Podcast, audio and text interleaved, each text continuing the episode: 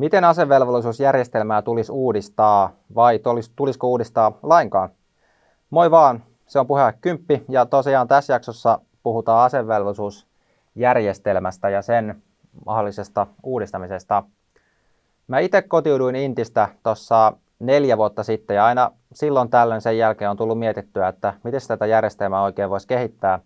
Ja itsellänikin se aiheutti kyllä aika paljonkin haittaa tähän siviilielämään, koska jouduin sinne kesken korkeakouluopintojen lähteen, niin siinä tuli sitten semmoinen aika pitkä paussi näihin opintoihin ja hankaloitti taas sitten vähän molemmin puolin sitä palvelusta, sitä siviilielämää. Ja jos mietitään niin kuin tasa-arvo-ongelmia Suomessa, niin kyllä ainakin, jos katsotaan puhtaan juridisesti, niin tämähän on ihan selkeästi suurin tasa-arvo-ongelma. Tämä ikään kuin jakaa kansan kahtia, ikäluokan kahtia, toista puoliskoa koskee tämmöinen puolesta vuodesta vuoteen aika pitkä pakollinen palvelus rangaistuksen uhalla, kun taas toinen puolisko ikäluokasta syntyperäisen ominaisuuden eli sukupuolen perusteella on tästä vapautettu. Okei, mä pystyn keksimään, että joku voisi perustella jollain argumenteilla, että miksi joku syrjivä rakenne tai tietty ihmisryhmää kohdistava syrjintä on vaikkapa vielä suurempi tasa-arvo-ongelma kuin tämä.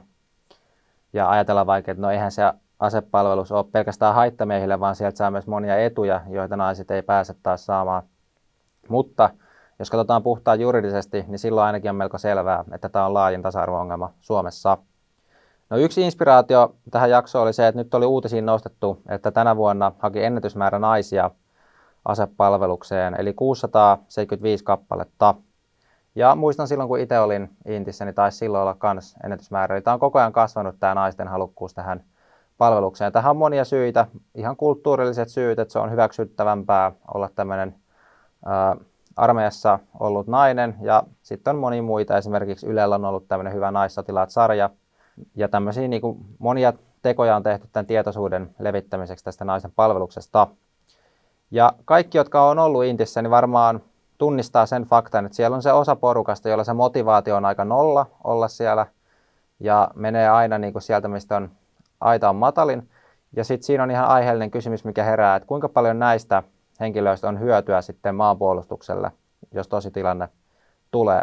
Ja toisaalta meillä on puolet ikäluokasta ikään kuin hyödyntämättä, niin voisiko olla, että tässä toisessa puolessa olisi sittenkin vähän motivoituneempia kavereita sinne palvelukseen, kun sitten nämä ikään kuin kaikista vähiten motivoituneimmat, jotka on nyt vaan pakotettu sinne palvelukseen menemään. Eli mun mielestä ihan aiheellinen kysymys, että onko tämä maanpuolustuksellisesti tehokkain ratkaisu jos unohtaa hetkeksi tasa-arvon näkökulmaa vai miettii vaan sitä maanpuolustuksellista tehokkuutta. Eli saadaanko me nyt ne motivoituneemmat sieltä ikäluokasta palvelukseen. Toinen pointti, mikä liittyy tähän, on tämä Suomen väestökehitys ja ikärakenne. Eli nyt kutsunta ikäluokka, eli tänä vuonna 18 täyttäviä on 2003 syntyneet, ja heitä on Suomeen syntynyt 56 000 kappaletta. No tänä vuonna ö, syntyy 46 000 lasta, eli 10 000 vähemmän noin. Ja esimerkiksi vuonna 1985 syntyi 62 000, eli taas 16 000 enemmän kuin tänä vuonna. Eli tästä me huomataan, että tämmöiseen länsi-eurooppalaisen tapaan meidän väestöpyramidi suppenee täältä alapäästä ja väestö vanhenee ja tulevat uudet ikäluokat on pienempiä kuin edelliset. Tämä tarkoittaa sitä, että meidän reservin määrä tulee pienenee ja koska meidän puolustusvoimien infra on mitotettu tietylle ikäryhmäkoolle, niin myöskin äh, se kutsuntojen ja palveluksien menevien määrä tulee vähenee ja voisi kuvitella, että sieltä jonkun verran vapautus tämmöistä käyttämätöntä infraa, mitä olisi mahdollista hyödyntää, jos sinne palvelukseen tulee enemmän väkeä. No totta kai samaan aikaan ymmärretään, että sitten taas jos koko ikäluokan laittaisi palvelukseen, eli kaikki naiset myös, niin silloin taas se infra ei riittäisi. Eli ihan pitäisi kouluttaa enemmän upseereita, enemmän aseita, enemmän kaikkia sänkypaikoista lähtien – ja tämä ei ole semmoinen, mikä pystyisi naps vaan rahalla ostamaan, vaan se vaatisi jonkun verran aikaa, etenkin henkilöstön kouluttaminen. Eli myöskään se ei olisi realistista, että kokonaisikäluokka sinne siirtyisi. Toinen juttu, mikä vähän inspiroi tähän mun seuraavaksi esittämään ideaan, on tämmöinen kirja, mitä mä oon viime aikoina kuunnellut äänikirjana Mikko Hyppösen Internet. Eli selvästi tästä kirjasta tuli tähän vähän inspiraatio. Niin mä lähdin hahmottelee, että mikä voisi olla semmoinen ratkaisu, mikä olisi tasa-arvoinen ja siitä olisi Suomelle paljon hyötyä sekä puolustuksellisessa, maanpuolustuksellisessa mielessä, että myös sitten muuten laajemmin yhteiskuntaan. lähdetään miettimään, mitä jos meillä olisi sillä, että kutsunnat on kaikille pakollisia ja siellä kutsunnoissa tässä olisi joku porrastettu siirtymäaika. Lop, lopullisena tavoitteena olisi se, että sopivimmat valitaan tänne perinteiseen sotilaspalveluun ja sitten muut valitaan tähän muuhun palvelukseen. Mä kohta kerron, mitä se muu palvelus on. Mutta tässä luultavasti täytyisi olla joku porrastusaika, jotta tämä prosessi saadaan niin kuin tehtyä. Luultavasti alkuun se jako olisi aika karkea sillä lailla, että miehet menee sinne sotilaspalvelukseen ja sitten tämä naisten joukko, joka nyt ikään kuin ekaa kertaa ulotetaan sinne kutsuntoihin, niin heille tulisi tämä muu palvelus. No mitä tämä muu palvelus oli? Ja tässä päästään tähän internet-kirjaan. Niin mitä jos meille puolelle ikäluokasta tarjottaisikin kyberturvallisuuden ja tietoturvallisuuden koulutus? Eli puolesta vuodesta vuoteen puolet ikäluokasta, alkuun siis naiset, opettelisi kyberturvallisuuteen ja tietoturvallisuuteen, tietotekniikkaan liittyviä kysymyksiä. Ja tässä olisi ensisijaisesti maanpuolustuksellinen fokus. Eli tämä ei olisi mitään semmoista kansalaispalvelua, missä vaan niin kuin mennään niin kuin ilman jotain päämäärää sinne opettelee koodaamista, vaan tämä olisi ihan niin kuin vakavaa ja niin kuin tosissaan tehtyä maanpuolustuskoulutusta. Me koulutettaisiin hirveä määrä ihmisiä, puolet ikäluokasta, tämmöiseen tietoturvaosaamiseen. Itsessään tämä niin olisi jo varmaan niin kuin aika hyödyllistä Suomen kannalta. Ja toinen pointti tässä, niin tämmöisen tietoturvakoulutuksen järjestäminen, vaikka se tulisi maksamaan alkuun aika paljon, niin luultavasti kuitenkin vähemmän kuin sitten tämmöisen perinteisen sotilaskoulutuksen järjestäminen.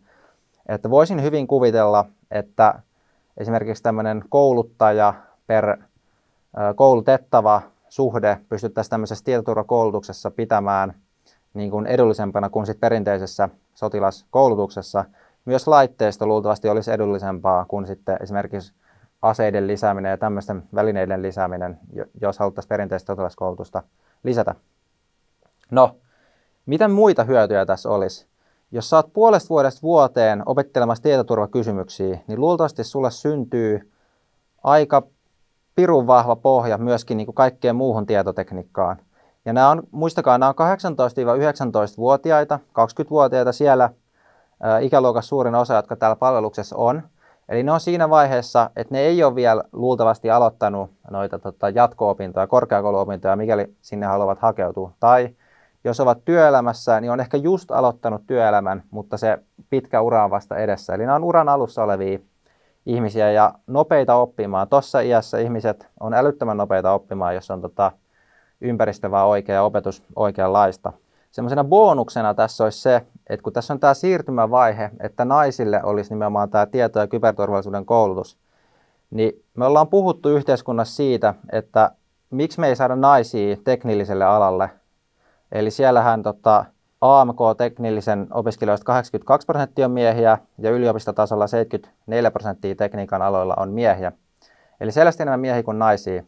Ja mä en itse ehkä usko tämmöisiin kiintiöajatteluun tai johonkin, että pakotetaan jollain kiintiön voimalla näitä suhteita tasaisemmaksi, mitä ne todellisuudessa on. Mutta tämmöisen asevelvollisuuden puolustusvoimien velvollisuuden kautta tämä olisi ikään kuin semmoinen tönäsy siihen suuntaan. Eli kun naiset sais puolesta vuodesta vuoteen tämmöistä tietotekniikan peruskoulutusta, mikä vastaisi, että jos oletetaan, että on 40 tuntia viikossa sitä koulutusta, niin se olisi 1-2 vuoden yliopistotason opintojen verran sitä koulutusta. Eli se olisi oikeasti aika niin kuin hyvä osaaminen jo pohjille. Sen jälkeen se kynnys, mikäli sit haluaa sinne teknillisiin opintoihin vaikka jatkaa, niin voisin uskoa, että tämä madaltaisi sitä aika paljon. Ja sitten me ikään kuin nähtäisiin, että mikäli naisia on halukkaita sinne tota, menevään tai myöhemmässä vaiheessa miehiä, kun tätä palvelusta ei enää sukupuolen perusteella eroteltaisi, vaan, vaan tota sopivuuden perusteella, niin se antaisi tosi vahvan pohjan ja tutustumisen siihen aiheeseen ja madaltaisi tosi paljon sitä kynnystä hakeutua siitä ehkä teknilliselle alalle.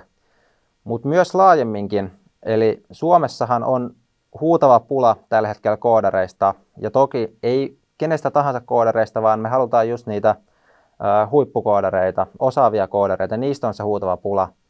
Ja tämä ei tietenkään olisi semmoinen niin täsmäratkaisu siihen, vaan tämä olisi nimenomaan pitkän aikavälin investointi.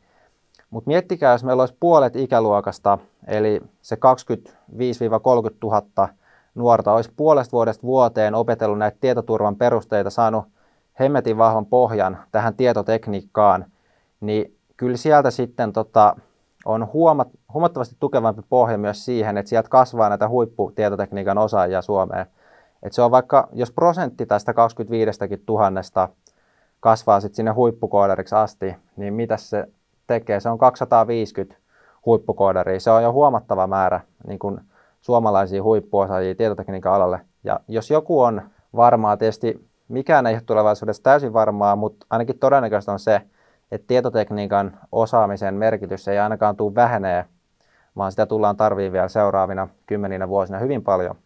Eli tässä olisi tavallaan lukuisia hyötyjä, mikäli me tehtäisiin tällainen, että puolelle ikäluokasta tuodaan tämmöinen tieto- ja kyberturvallisuuden koulutus. Yksi taas tämä tasa-arvohyöty, eli palvelus olisi kaikille pakollinen. Kaksi tässä olisi tämä maanpuolustuksellinen hyöty, eli tieto- ja kyberturvallisuuden puolustustaso nousisi aivan uuteen leveliin verrattuna moniin muihin maihin. Kolme, ää, tässä olisi tämä tönäsyefekti, eli tässä siirtymäkaudella naiset, naisten kynnystä päätyä tekniikka-alalle madallettaisiin huomattavasti. Neljä, tämä kansantalouden ja yhteiskunnan kokonaishyöty, eli me saadaan näitä tekniikan osaajia ihan valtava määrä lisää Suomeen.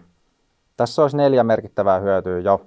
Jos me tota, katsotaan, miten historiassa on monet tämmöiset tota, isot innovaatiot, yhteiskunnalliset edistysaskeleet otettu, niin toisin kuin ehkä monet markkinauskovaiset haluaa myöntää, niin itse asiassa tosi monissa on takana ollut valtavaa julkista panostusta.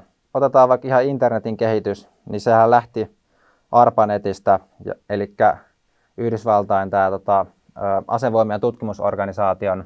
Kommentoi, mitä mieltä sä oot tästä ideasta. Tosiaan tämä ei ole mikään valmis idea, vaan ihan tänään ja eilen mietitty tämä idea. Ja tässä on paljon niin kuin yksi, yksityiskohtaisella tasolla, mitä pitäisi vielä funtsia tosi paljon, mutta olisi kiva saada kommentteja vai kehitysehdotuksia, että kuulostaako tämä ollenkaan järkevältä. Mutta ei mulla muuta tänään ja me nähdään seuraavassa videossa. Muista tilaa kanava. Moi moi!